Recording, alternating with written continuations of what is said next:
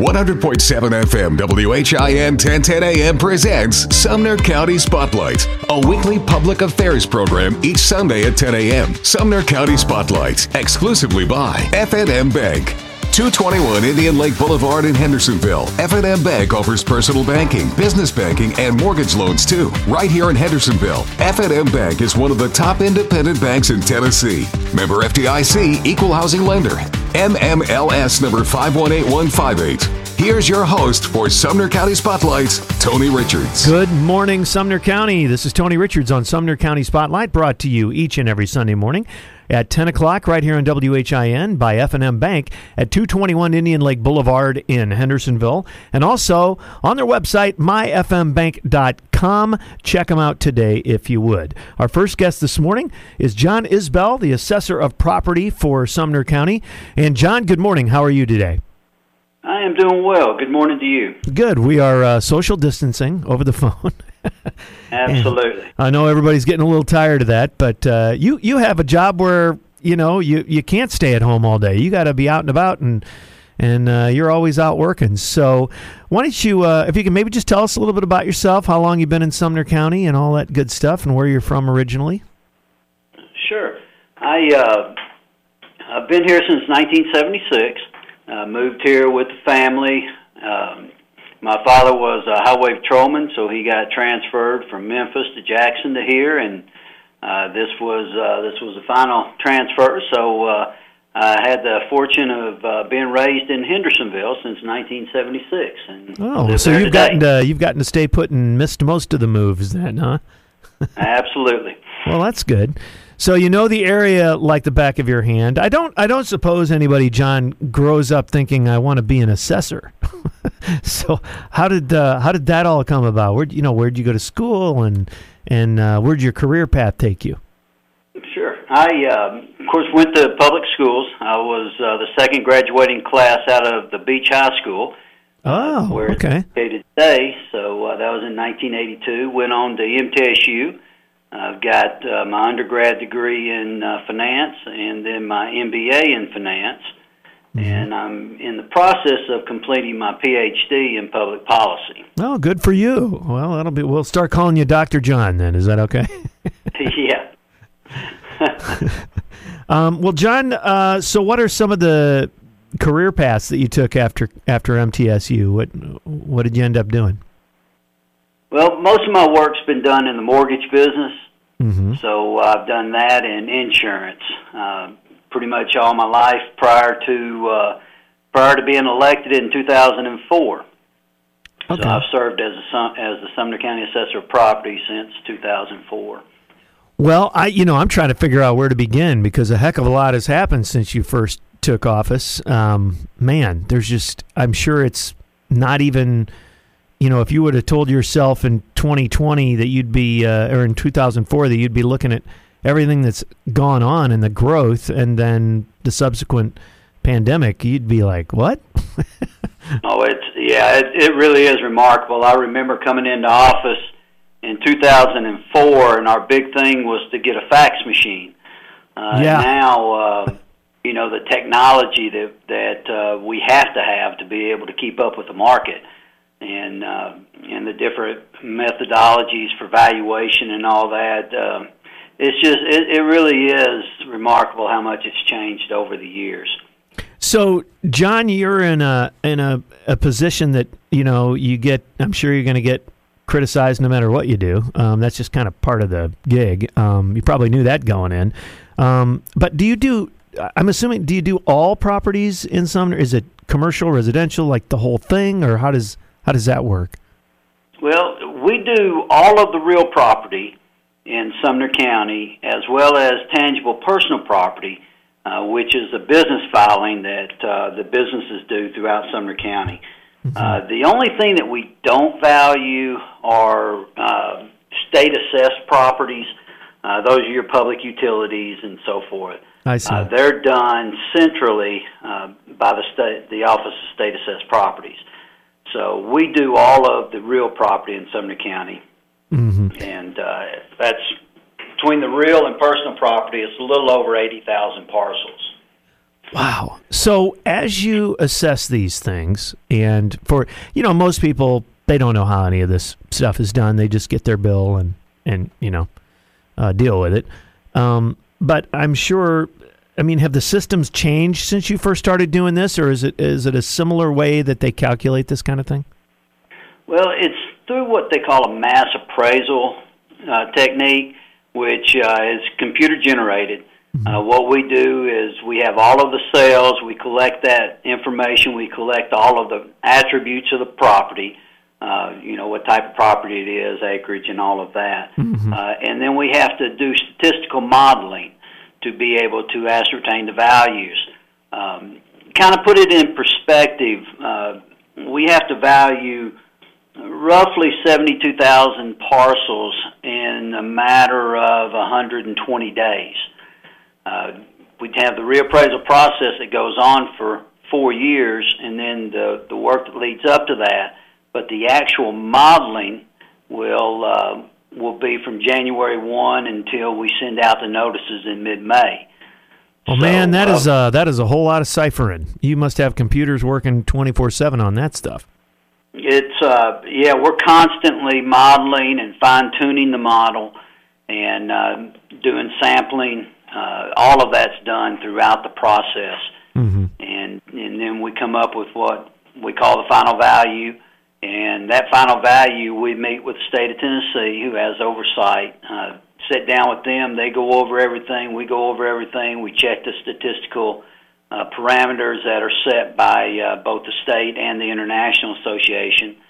Uh, if everything meets those benchmarks, at that point we send it to the public. Uh, right. I've always said the public has the final say of any revaluation, and that's through the informal and the formal appeal process. So we give them the opportunity to look at it and call us and talk about it. Yeah, and you know it's interesting. It's a, I'm sure an ever evolving thing. Um, nothing is a perfect science, and not every parcel is exactly the same for whatever reason. I'm sure over the years, um, you've probably had to make adjustments both positively and negatively, depending on maybe you get called out and and you want to go out there and just take a look at it. At it, um, have you had to do that kind of stuff over the years?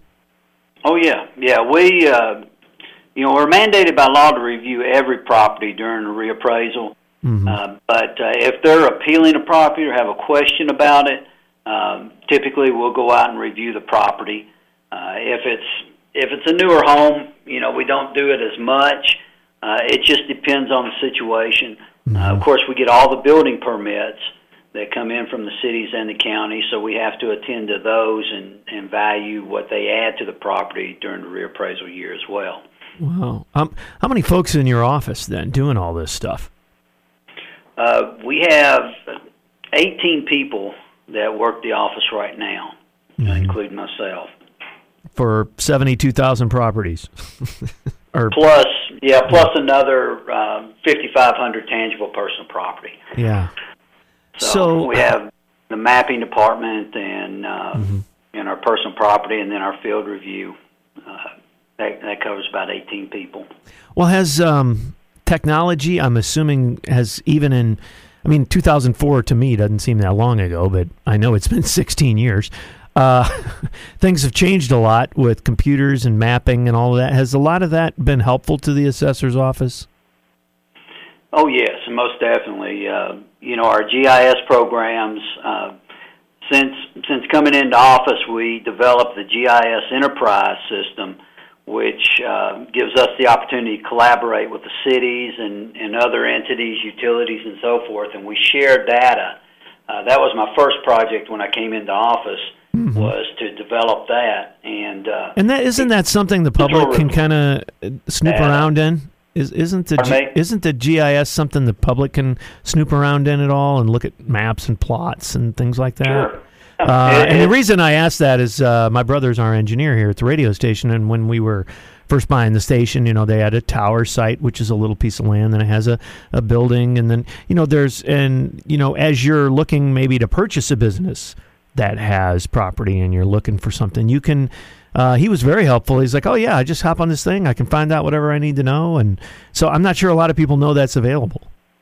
Yeah, that that was our first project that rolled out. Um, say it rolled out in 2007, and and when that project at the time when it rolled out, we were recognized uh, by Esri, which is the world's leader in mapping, uh, as one of the top 150 sites in the world for uh, the information that we were pushing out to the public. That's phenomenal. Well, you know, Sumner County, you know, land-wise doesn't change. I mean, it's it's the same as it's been for millions of years. I'm assuming, uh, other than moving a little dirt around and putting buildings on them. So, some things do they they stay static in that system, and other things change a little bit. Well, as as you see the farmland start to get subdivided, sold off and, and uh, subdivided into individual pros, uh, parcels, and you start to see more neighborhoods coming up. That's your big change. Yeah. Uh, you'll see land being moved for that, and of course the commercial. Uh, as everything grows, that's that's what moves. But Is there any right, trends? The boundaries oh, go ahead. Sorry, go ahead. The boundaries stay the same, you said, but the you know yeah. changes hands, gets parceled off. In that, yeah, all the yeah. changes happen. Yeah. But it's nice that I mean, you know, geez, if you don't keep up on that, you got a heck of a mess on your hands. Absolutely. So. Yeah, we we have mapping that you know we put on parcels. Uh, we'll probably put on a thousand new parcels this year. Man, so are there trends as you guys kind of watch this stuff? And I'm assuming you work, like you said, with the state and and other states and assessors all over the country, and there may be consortiums and and meetings and things that you guys are constantly getting together to discuss. Are there red flags and things to look for um, as these things progress and and communities change? Uh, you know, the main thing that, uh, as far as residential, not a whole lot. Uh, you know, we typically we'll keep up with the market as if there were foreclosures. You know, back in 2008, mm-hmm. uh, you had the issue with foreclosures. Uh, that's something that we had to monitor closely. Uh, natural disasters, you know, we, we attend to those. Uh, but probably the most important thing is uh, how the commercial properties are being valued. Uh, there are new valuation models that that uh, that come up all the time, and we have to stay abreast on that. So we're constantly taking classes uh, to uh, to learn new valuation models and going to national conferences to to learn more about this through seminars. Mm-hmm. So that's the biggest thing that we deal with is commercial. Well, I always like talking to public officials that, that know, you know, the people are the ones who drive the train. You know, they're the ones who will be vocal about it. If it's not what they feel is in their best interest, they can vote people in and out of office, et cetera, et cetera. And um, so just this week, as a matter of fact, uh, a few days ago, uh, Mayor Cooper in uh, in Nashville said, you know, hey, we're going to have a 32 percent uh, property tax increase. He's going to ask for one or whatever. And I think as a taxpayer, and I, you know, people get a little afraid to ask questions, which I'm sure you wish they would ask more if they're, you know, not intimidated by, you know, your position or anybody that's in a, a, a representative position. But you know, I do want to pick a segment, uh, maybe the next segment, we can talk a little bit about kind of how you come up with this. I think some people think that well, just because the government's spending all this money, now we got to cover the costs. Why isn't the government lowering their costs? And where's the where's the fine line there, and all of that stuff. So, but you know, you're not just throwing darts at a board. I'm sure there's lots of logic and reason, and like you said, models and calculations that you're you're constantly going through. So, um, you know, I, I know you're in Sumner, and we can't talk about Davidson, but you know, when somebody drops a bomb like that, I had somebody say to me today, "Hey, uh, you know, they're just asking for that so they can get 20 and 20 doesn't seem as bad." or what? I you know, I don't know, you know how it is. There's everybody has an right. opinion. So what any thoughts on that kind of I know it's kind of a all over the place question, but you know, how you know, I guess I just don't know when people say something like that, what is the expectation of the uh, the voters, you know?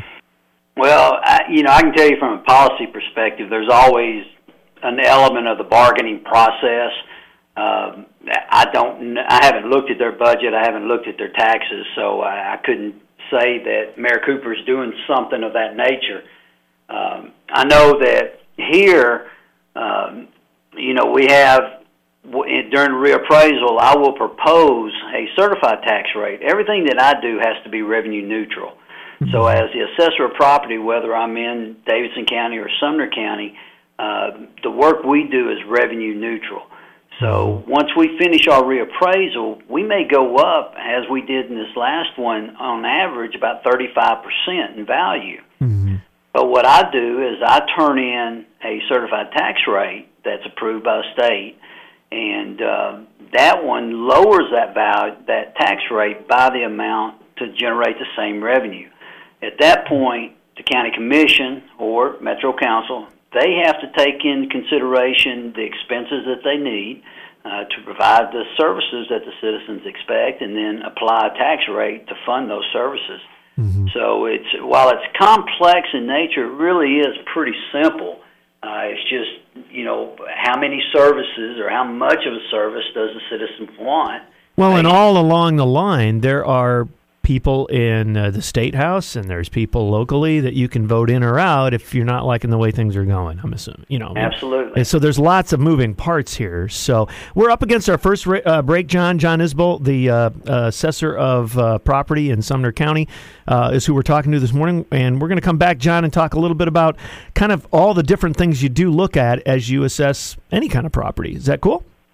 Absolutely. All right, Look we're going to come back in just a little bit here. More on Sumner County Spotlight, brought to you by F&M Bank. Thank you for joining us this morning, and we'll be right back after these messages. F&M Bank presents Sumner County Spotlights. Since 1906, F&M Bank has been serving Middle Tennessee with first-class products and services. Visit them today at 221 Indian Lake Boulevard in Hendersonville or myfmbank.com. And we're back this morning for Sumner County Spotlight, talking with John Isbell, the assessor of property for Sumner County. And John, uh, it was a very interesting first segment. And, you, you know, a lot of people's like, whoa, when I'm going to talk property values, my eyes are going to glaze over. It's like discussing insurance or something. But, you know, I think it's important that people learn how it is you do what you do. You've been at this a while, you're not a rookie. And can you walk uh, folks through the the process of actually looking at this stuff. You're looking at thousands of pieces of property. You can't do that one by one. There's obviously models and things that have to be done, but for the average Joe like me, you know, what what goes into what you're doing? Okay. Well, we have reappraisals under a five-year program. Uh, we have the option of doing a four, five, or six-year, and Sumner County currently is under a five-year model. Mm-hmm. So the way we do this is first four years all of our field men are out reviewing properties. Uh, they have a systematic approach, so you can call in, and if uh, if you see our vehicle out there, we can tell you if it's us. We'll know exactly what map they're working on. Mm-hmm. But uh, we'll have that systematic process of recording all of the attributes of that property. Well, that that right there, I think, is an important piece because I think sometimes people see that and they're like, "Well, wait a minute, you're treating me different than my neighbor." You know, you these are the same um, calculations, I'm sure. Yeah, we we, uh, we yeah we do our very best to to uh, look at every property and just record what's on that property. Um, and then we also we've got another department that's recording every deed that's transferred in Sumner County. So we're collecting all of that data. Uh, then in that fifth year, as we start that process on January 1, we put all of that together and go through the statistical modeling process, building land models and, and uh, our lake properties, all of that to reach a value that we present to the citizens. Um, mm-hmm. Then the last part, which starts in May, is uh, the citizen's voice. As soon as they receive, every citizen will receive a card that has that new value, and then they'll bring that to us. Now, when they bring us that card and they start talking about it, one, we don't try to talk about taxes. Uh, generally, they'll come in and they say, "Well, my taxes are too high," yeah. and I'll say, "Well, my taxes are too high too, but I can't do anything about it." But you're looking Let's, at property assessment, value. which is a little value is different than taxes. Right, we have to separate that. Mm-hmm. Um, and so we talk about the value. Now, when we talk about their value, we move away from that mass appraisal methodology. Now we're talking about a single property appraisal. And so if you ever if you've ever looked at an appraisal you'll read the section on there. They will state, that appraiser will state, this is an opinion of value as of this date. Mm-hmm. Well, our opinion of value is as of January 1 for this year, it'd be 2020. So you would need to validate that value. You would need sales from 2019, because obviously you can't use sales that happen after your opinion of value date.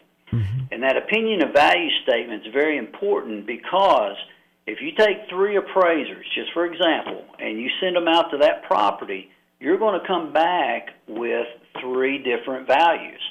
They're, all three of them are going to look at it differently, do different line adjustments, and so forth.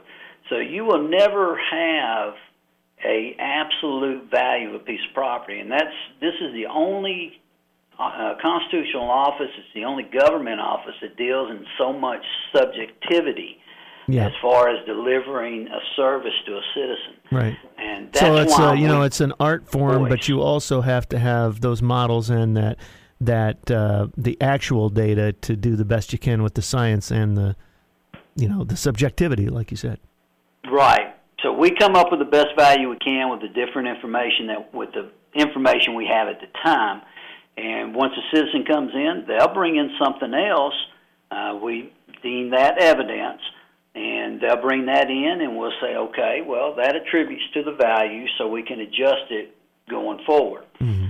uh, so that's uh, that's how easy it is it's just a call or email uh, if you go to our website um, we just posted for uh, uh, for the informal process uh, that's to email us your information and that way we'll just email you back that way you don't have to come in the office Mm-hmm. Uh, we're trying to limit the public exposure in the office. Mm-hmm. Uh, we're not saying you can't come in, but we're just trying to limit it as we reopen on May 1st. Well, I do think people, you know, because taxes are um, predicated on assessments and different things like that, I think people think that, as you would imagine, and you're a taxpayer as well, that once taxes are created, they never go away and they never go down. so, yeah. over your tenure of 16 years, has anything ever gone down, or is it always going the other way no matter what? Um, well, uh, for the first time that I've ever seen, we've seen the values go down uh, from a previous reappraisal. We saw that in 2014. Um, but as far as the uh, tax decrease, no. Uh, I've never seen them lower the tax rate in a given uh, uh, political cycle. Mm-hmm. Uh, even when I when I give them a certified tax rate, even if they accept that, that's not a tax decrease. Some of them will say, "Well, we lowered the value by this, uh, lowered the tax rate by this," and that's not true. They're misleading the public. Mm-hmm. Uh, that's basically the revenue neutral rate. Mm-hmm. And that happens uh, quite frequently that they just adopt a certified tax rate. So those are just more political type posturing things. Exactly. Okay. Um, okay. So I was uh, trying to think of the uh, the other place I wanted to go where. Uh, somebody's got a question and they've got a dispute or they don't know. Like you said, you want to limit time in the office, but um, people tend to get pretty ticked pretty quick if they don't like what they see. So in the last year when this thing came up and it was up a bit, uh, and it was you know obviously very vocal about it. Um, if you do these things every five years, is I know you're constantly assessing property, but as these things roll out every five years or so, um, do people forget everything that can change in that five years? Because a heck of a lot can change. well, the, you know, the most common hurdle that we have to get over is the fact that most people think we changed it in one year mm-hmm. uh, because you know they saw the value last year and then they saw it jump by thirty percent this year. Uh, they don't understand that that value has been in place for five years. So that's the first hurdle we have to jump is that no, this isn't a one year jump. Mm-hmm. It's a a uh, it's a, uh, an increase over a five year period, and so you've had this growth. And you figure Sumner County, we've had a growth somewhere around five to six percent per year since 2014. Yep, times five, you're in the ballpark then. It's not. So, yeah. yeah, it doesn't seem and, to be rocket science. It doesn't I've seem to be rocket science when you put it like that. appraisal cycle. I'm, I'm sorry. sorry. Go ahead. What was that, John? Well, that was one of the reasons why I've been trying to tighten up that reappraisal cycle. I've been an advocate of doing a a two year reappraisal cycle uh, because one, it levels out the budgeting criteria mm-hmm. for uh, uh, for the county commissioners and the city leaders. Uh, gives them a more stable number to budget by.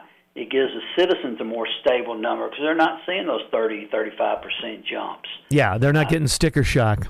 More, so it takes away that sticker shock. Yeah, that's uh, that's not a bad idea. Do you think more and more uh, counties will start adopting that kind of thing? I mean that that seems pretty smart to me. Well, it really it depends. Uh, there's several counties that are interested in it. Uh, it. It depends on just how vocal the assessor is with the public. Or is it more about if the community's changing a lot? I mean, nobody could argue that Sumner is not just exploded in the last five years or even couple years. Um, but there are other counties that aren't probably seeing that kind of growth, so maybe they don't need something like that. But that that seems like uh, a move that would help both the commissioners' budgets and also the taxpayers. It, it certainly would, especially in a high growth area. Does it cost more to do that every couple of years, though? I mean, is there an expense along with that? I'm Just a little bit. Uh, what the increased cost is is in postage, uh, because if we do it every two years, we have to notice the public um, every two years rather than once every five years. So it will it'll raise the cost to the public. Um, I think that will be offset a little bit by a reduction in the appeals. Um, that helps us if we do it through the informal process. Uh, that keeps uh, the appeals to a minimum. Uh, I see. yeah, board. that makes some sense. So tell me about online options. I mean, uh, yeah, we all get our our cards with red ink all over them, and it freaks everybody out. mm-hmm. um, but is uh, how's the online part? I mean, is there a way to modify that and just send them? I'm not everybody has access to the internet, but a heck of a lot do, and I'm wondering, uh, do you do both? Is uh, I'm sure you, your website you can go pay. I'm sure. Yeah, as far as uh, appealing your value, uh, you can just email us your information. Uh, we are rolling out some some new tools. We're upgrading our uh, valuation system and uh, rolling out some new tools that will help us going forward. Um, but uh, our website's the best option. We have, we have the GIS. We also have our copper program that uh, we're working on rolling that out to the web uh, as soon as we can get budgeting for that. Uh, what that does is that gives the citizens the opportunity to build their own appraisal and uh, mm-hmm. and really understand what properties are going for in their neighborhood. So last year was the the bigger shock, and now we're four years away from this happening again, unless something changes. Is that kind of how that works? That's correct. Yeah. Okay. It. Uh, yeah, unless some catastrophe. I mean, the, the county commission's passed a five years, so our next reappraisal is in 2024. Man, I bet it gets a little weird from about three and a half years to five years for the county when they're trying to budget for this stuff. Oh yeah, especially with the with the sales ratio studies yeah. that are done in second and fourth year. Yeah, exactly. Uh, that's a whole nother line of uh, of discussion, but uh, that has significant impacts on city and, and county budgets. Yeah. Well, you're certainly an important cog in the wheel, and we appreciate you taking the time and enlightening us a little bit about the whole process, John. Thank you. Thank you. I appreciate you having me on. Um, so, one more question: If they want to get a hold of you, or they've got a question about their assessment, or they aren't sure that it was assessed, or maybe they're new to the area, any uh, uh, contact info you could share with us?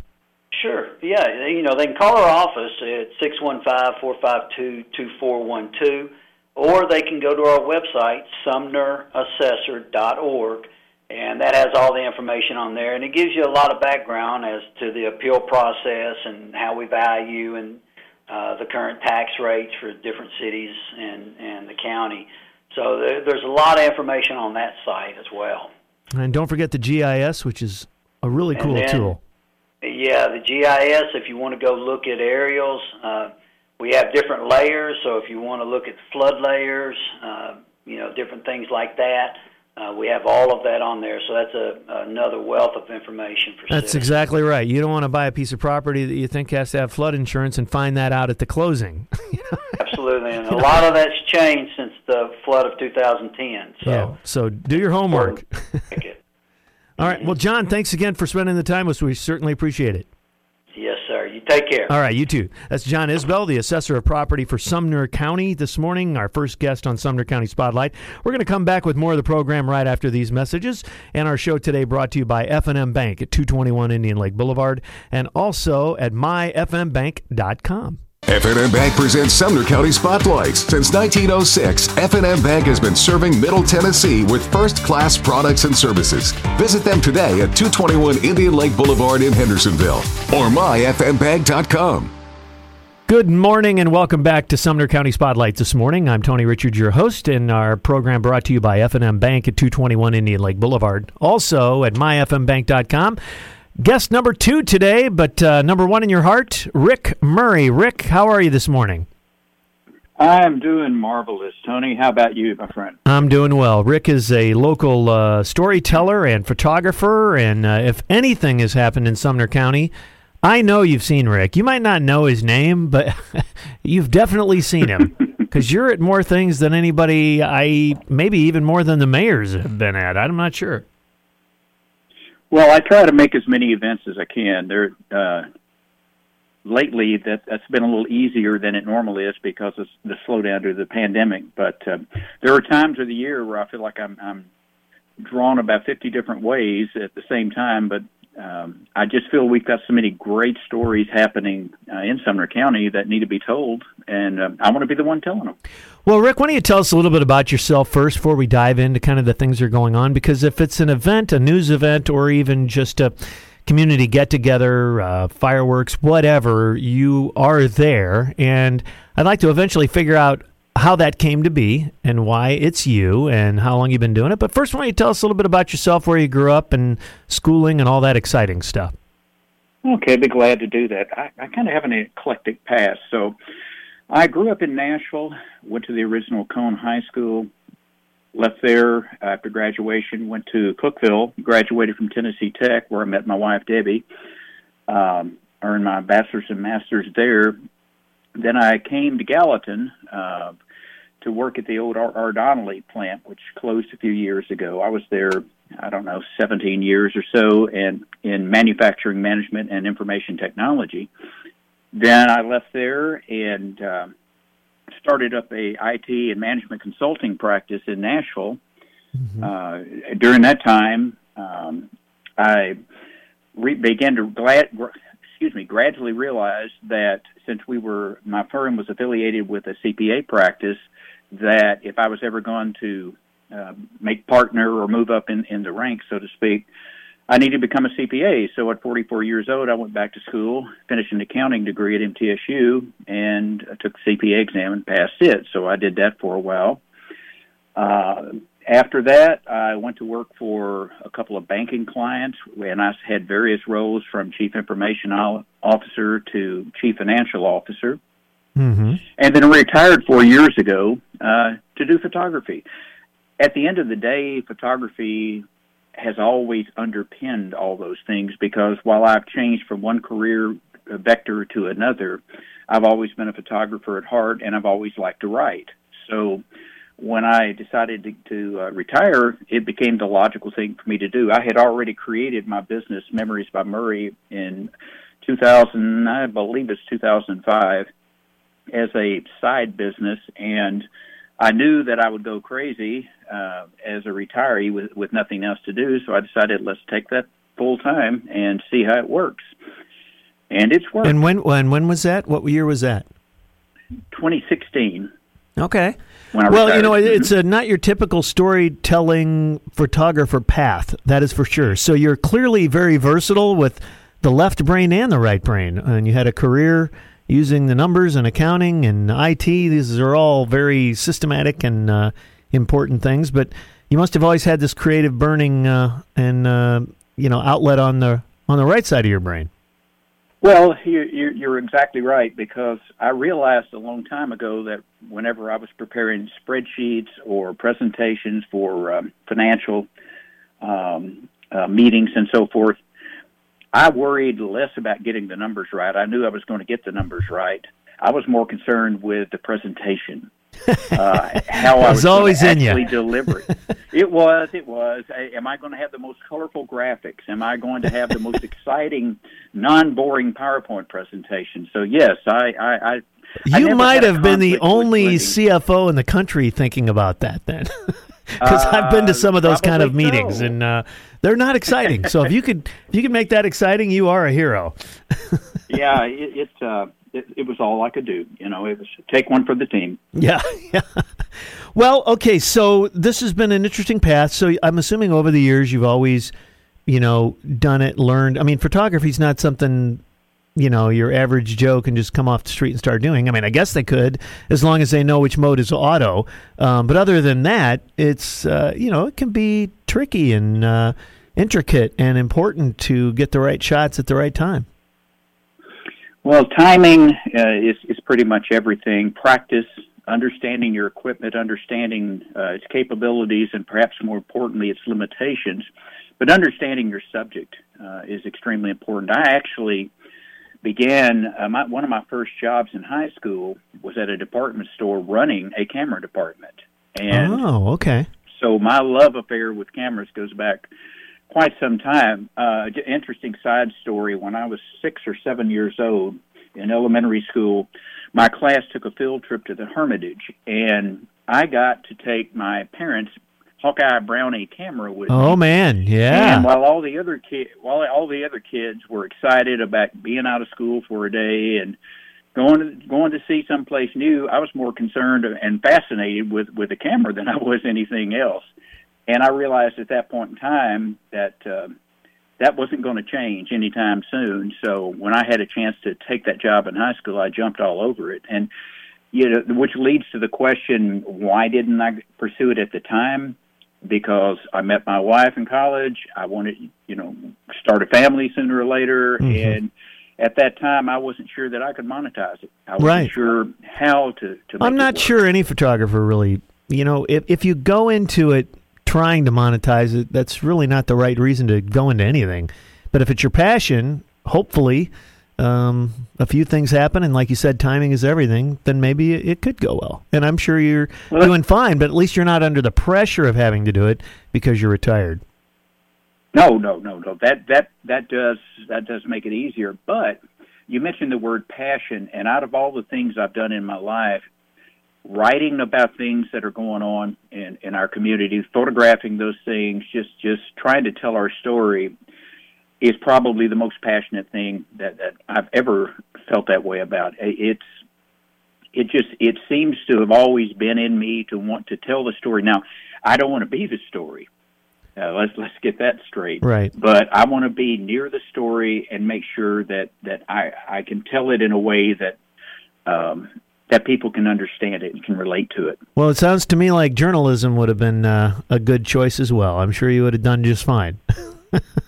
Well, I, I do a little bit of that now too. I, I, I write for several different outlets, write for a magazine, write for newspapers, Yep. and thought about it. You know, even when I was in college, and one of those times when I was thinking, ah, I'm not sure I want to major in business, or I'm not sure I want to major in this, and you know, it's one of those things that I looked at, Tony. But it's just, uh, I don't know. I, I think I had to find my own route to get there. Yeah.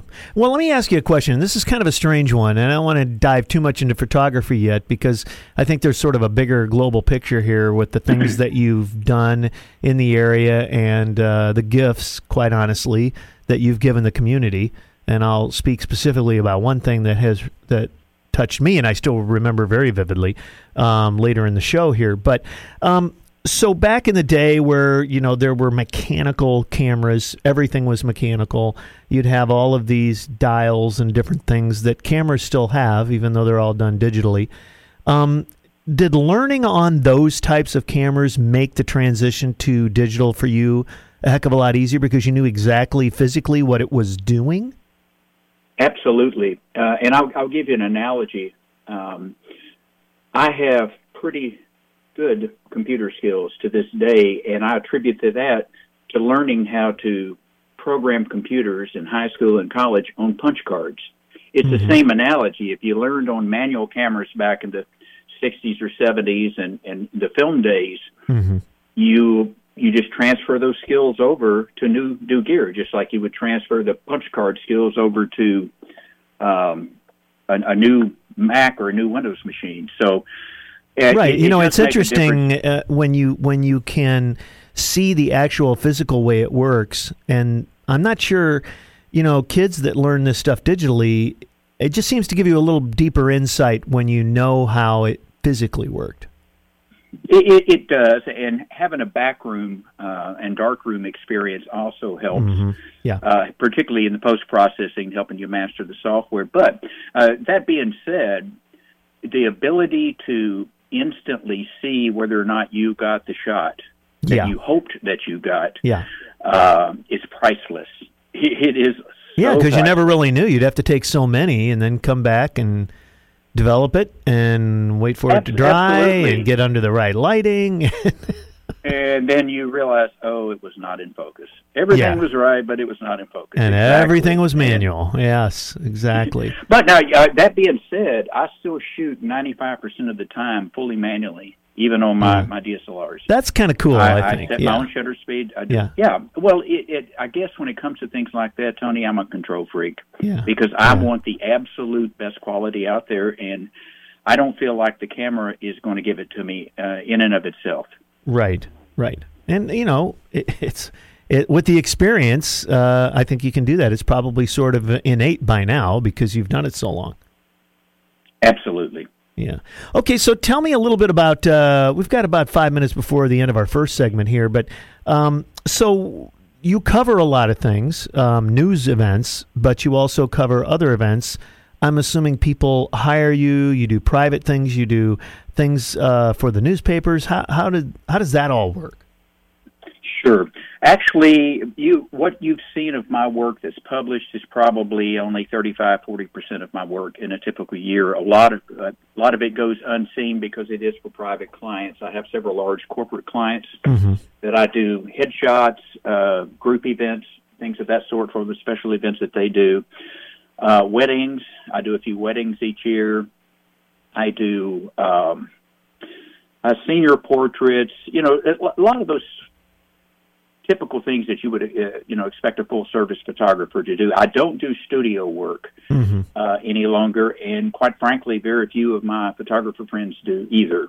Right. Uh, it, it's right. something that we've kind of moved moved away from. You know, when somebody decides I- to. Oh, go ahead. No, what I was going to say is that those things help. You know, they basically pay the bills, but I Mhm. derive the greatest satisfaction out of photographing events because I get to to meet new people. I get to to learn about them, and and it um, it's just more enjoyable. Yeah. Well, it's interesting because if people call you for a specific family thing, um, a wedding, an anniversary, uh, Mhm. maybe a family that just hasn't gotten together and really wants to get some great pictures by the lake or wherever, um, it's kind of an important thing. I mean, do you feel that, or is it over the years gotten a little easier? But to me, you don't want to mess that up. I don't worry about any photo sessions that I do um, to any great degree, except for weddings, right. because Very, very. There's only one time, and you can't goof it up. You got it. You know, if I'm doing that family portrait session that you're describing by the lake, I can I can do enough looking at the screens and looking at interim shots to know, yes, I've got this. I, I know exactly how this session's going. It's it's flowing. I always shoot with multiple cameras, with multiple cards in those cameras, so I don't worry so much about losing the images. But the weddings, I'll Right. be perfectly honest with you. That's why I don't do very many of them because I think I have to de-stress two or three weeks after every one of Right. them that I do. Well, it's funny because I've bonded with lots of photographers over the years, having done a couple hundred weddings myself, playing records back in the day. Uh, Oh, yeah. And it is. Uh, it is stressful. There is no question about it because you do not, you know. But I've I've learned, as you might have, uh, that it's all about the bride. I just like as long as she is happy and content, that's what matters. You know. It- you it- can even get really into is. it's funny because you can even get into some in the middle of some family disputes. One person wants, well, wait a minute, it's like That- don't that- don't put me in the middle, buddy. yeah, that has happened, and that's beyond the scope of this program. But yeah, I don't miss I don't miss Wait. that.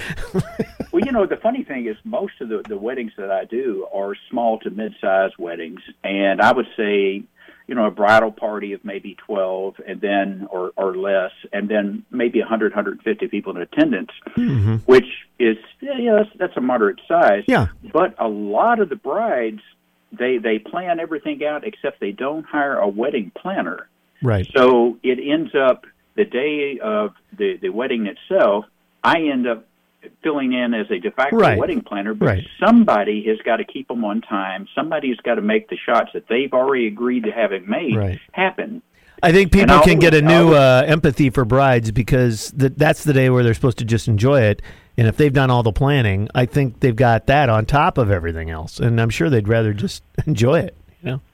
Well, you know, most brides, I don't think truly enjoy any aspect of their wedding until as as they're in the actual ceremony itself and it's over. At that point, they can start to breathe because the the magnitude of what they're doing stares them straight in the eyes early in the morning when they're getting ready, Right. and it, it uh, they need somebody, whether it's a, a professional wedding planner or event planner or their photographer, whomever, somebody to offload that stuff to yeah. and and make sure that that their day goes as they want it to go. All right. Well, we are talking with uh, Sumner County photographer, storyteller Rick Murray this morning. We're up against our first break, and you know, I got to tell you, Rick, it's been nice talking about something other than a pandemic for the last month or two. Uh, we're actually just talking about life stuff. It's great. so I'm hoping everybody listening is enjoying that part of it because I know I am. We're going to come back and talk a little bit more with Rick right after this here on Sumner County Spotlight on WHIN. Thanks for joining us this morning. F&M Bank presents Sumner County Spotlights. Since 1906, F&M Bank has been serving Middle Tennessee with first-class products and services. Visit them today at 221 Indian Lake Boulevard in Hendersonville or myfmbank.com.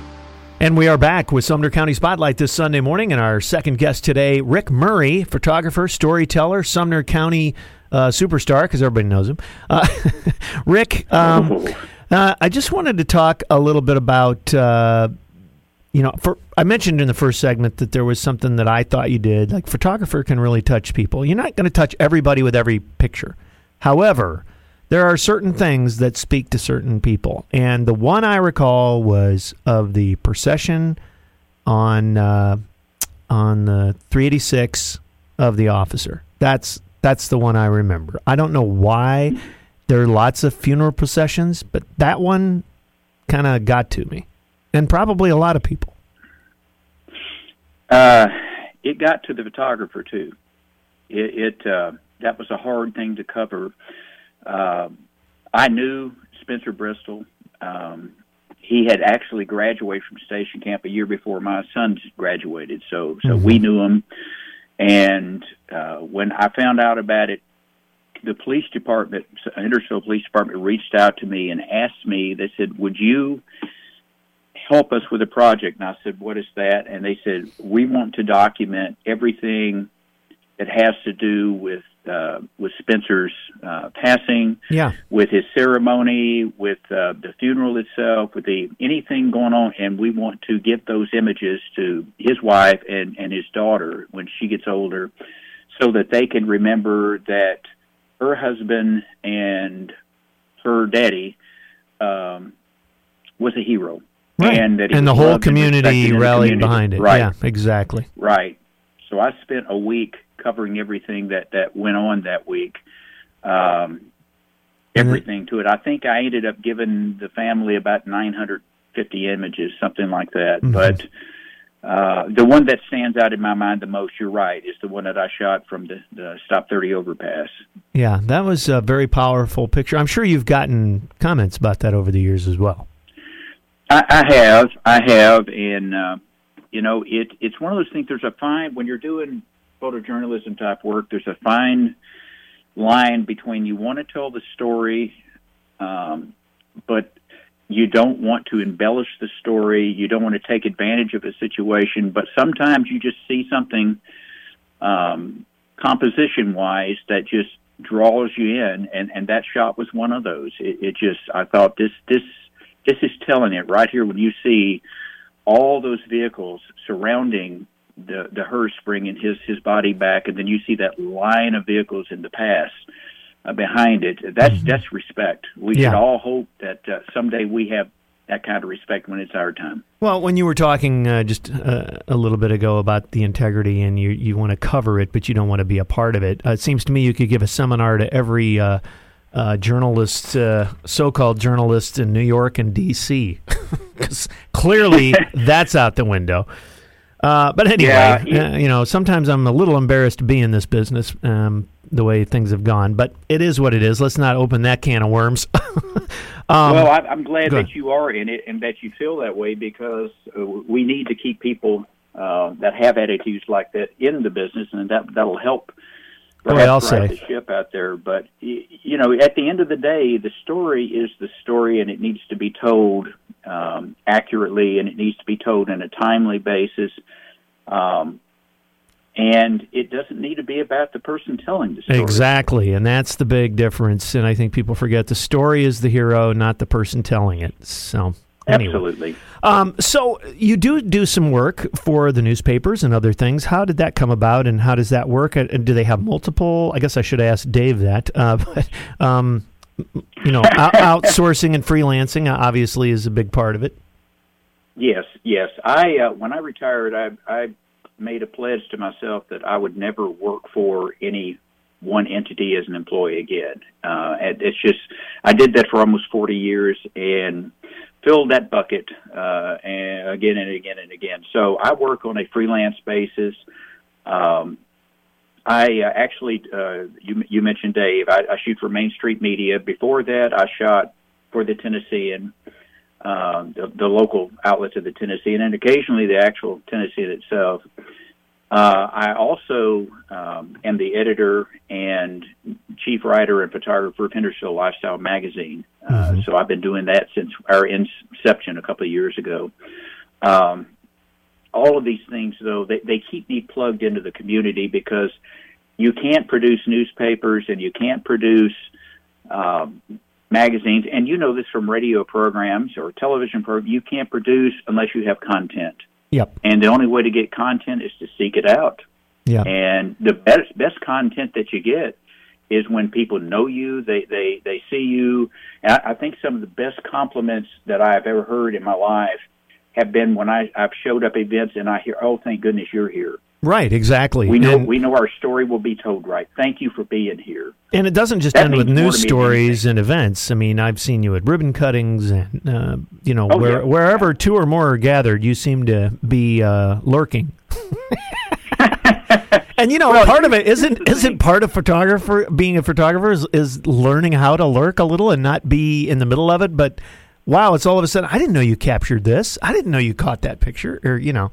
Right and that that is also a compliment when people say, "How did you do that? I didn't see you get that." Yeah, and that means I was doing my job. I yeah. was the proverbial fly on the wall at that point in time. But that's the way you, you've got to do it. You've got to be stealthy. Yeah, yeah, exactly. So tell us about the storyteller portion of uh, of Rick. Tell me, you know how. Okay. Uh, what have you done? Well, and what I, are some of the things that you like to do? Okay, I have always liked to write and um, didn't really realize it. It was one of those things that I realized when I was in the corporate world that just about everything that was brought to me uh, for review or proofing, I, I rewrote because I, I just didn't think that it was either was it grammatically incorrect or it just it didn't flow. It didn't tell whatever story we were trying to tell, uh, whether it was financially or or whatever. It just didn't do what I wanted to do. So I, I gradually, much like on the photography side or, or on the uh, presentation side, where I worried at least as much about how the graphics looked and how it flowed in style, I felt the same way about the text. I, I, I think that I see stories as having a, a prose component uh, and having a visual component. Mm-hmm. And while a picture can tell the thousand words, a really good picture coupled with a really good thousand words tells a much better story. Mm-hmm. Because so, yeah, over, uh, over the years, I, I guess I I gradually transitioned over the last four years from enjoying right or excuse me enjoying just photographing events to thinking that you know I not only want to photograph this event, I want to tell the story behind the event. There's no reason for the newspaper to send two people out or to send uh, the magazine to send two people out. I can do it all. Yeah, which is uh, which is really nice for them because not a lot of people can, which is fine. You know. Yeah, and, and it's fine, and, and you know, it, it's just it's one of those things. I feel very fortunate to be able to do that. I, I listen. I am most grateful to having some of the best English teachers in my life, uh, both in high school and in college. And then my wife is a retired English teacher, so she proofs a lot of my work and makes sure that um, that I look a lot better than I probably should. so we call her Mrs. Grammarly. exactly. Uh, hey, Rick. so uh, genius. yeah. Uh, so of all of the things that you've photographed over the years or covered, um, can you tell us about your favorite and the one that was the hardest for you? Uh, let's start with the hardest first. That's uh, that's that's easy because it's ten years ago this weekend from the flood, Yeah. uh, the Great Nashville Hendersonville uh, Middle Tennessee flood, and I captured a photo of uh, two, well at the time, two teenagers um, at uh, Beech High School um, that were trapped in floodwaters and appeared to be washed away and they, as it turned out later, they're fine. We're, we, we've been friends for ten years, uh, but at the time of the incident, that that picture, uh, I, I don't like the term went viral, but it did. It made the front page of the Tennessean. It made the USA Today. It made National Geographic, and so forth. But what a lot of people don't realize is I couldn't hardly talk about that picture or that event for years afterwards. How It do was- you how do was- you see something like that and then not freak out or drop your camera and do what you can to participate? Um, I'm sure people Well- were already there, but I mean, you know what I mean. It's Oh a, well, there were there was about six. There were about sixty or seventy first responders between me and them, yeah, yeah. and you know uh, that that your, your question's good because I've been asked before. But what was I supposed to do in the middle of a storm? Throw all the gear down, jump out in floodwaters when they couldn't do anything with ropes and Exactly. gear and you know all that. There was nothing I could do but do my But job. document it, and that was a big part of it. that's that's all I could do. Yeah. And so And so you didn't have Uh, to that- submit it to all of these things. The Tennessean, once people get wind of it, like you said, it just kind of takes a life of its own, and then they're, It- I'm assuming, just calling and own. ask for permission and all that. Right, and then it, and it still continues. Last year, uh, I did uh, participated with with a couple that were uh, in the photo. I participated in a Weather Channel show uh, that's been aired s- several times called Storm Stories, Mhm. and um, you know they they keep telling it. So it's it's the picture that probably won't go away, but it does kind of tell the story of what was going on that day. At least in, it, tells a story in, in Hendersonville. But that being said, one of my favorite pictures is also related to the flood, and it was taken three weeks later, and it's a photo of cleanup uh, occurring at Memorial Park in Hendersonville near the Friendship Bridge. And I was over there with my my sons volunteering. We were cleaning up, and I was documenting it because that's just what I do. I mean, I had a literally a mop in one hand and a camera in the other. But I happened to look off the bridge, and I saw one of the most beautiful sights that I've ever seen. It was two lines of people in a bucket brigade formation getting water out of uh, the creek and then splashing it on muddy areas to try to clean. And Oh, while yeah. most people just they just saw, you know, people getting water out, what I saw is I saw male, female, young, old, black, white. I saw community. Mhm. That that people coming together, people being at their very best. That's that to me. When you get a shot like that, will that will that shot go around the world? No, it, it won't. But that told the story better than anything.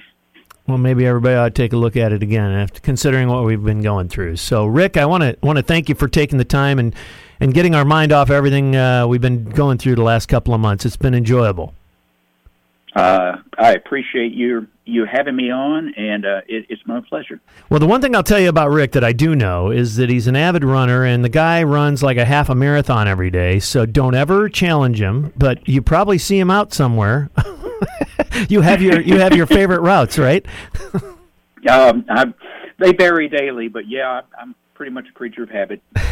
well, that's good, and, and, another lesson we could all learn in staying in shape and uh, being healthy, especially uh, nowadays. You know, good, strong health and good immune system is good for everybody. So we hope to start seeing everybody out and about again, right? You're starting to get a few calls uh, and, and some events coming up. Yes, I, I did a, a couple events last week and a couple this week, and I'm, I'm hoping to, to gradually, safely see things start to, to come back. Now, in, in all fairness, I'm still skittish about if I'm asked to cover an event with a, a large crowd. Right. I, I don't know right. that I'm ready for that. And, and fortunately, the weddings that I had scheduled for the summer and spring have been pushed off to the fall. So, well, I think everybody kind of feels that way. I, I don't think you're alone. I think everybody's going to sort of dip their toe into that kind of thing. Although I think it but you don't appreciate how nice it is to go out and eat uh, until you haven't done it in a long time. And it's not oh, just about yeah. the food; it's about you know community, like you said, or or get a haircut. Yeah, yeah exactly. Rick Murray, uh, storyteller, photographer, Sumner County, and uh, Rick, we appreciate the time. You have a great week and stay safe, and uh, we'll see you. I'm sure of that. You too, my friend. All right, take care. Rick Murray, ladies and gentlemen, uh, and that's our show for today. We appreciate uh, Rick and also John Isbell uh, for being our guest today on Sumner County Spotlight, brought to you by F&M Bank at 221 Indian Lake Boulevard and at myfmbank.com. We thank them for their sponsorship, and we'll talk to you again next Sunday morning here on WHIN at 10 a.m.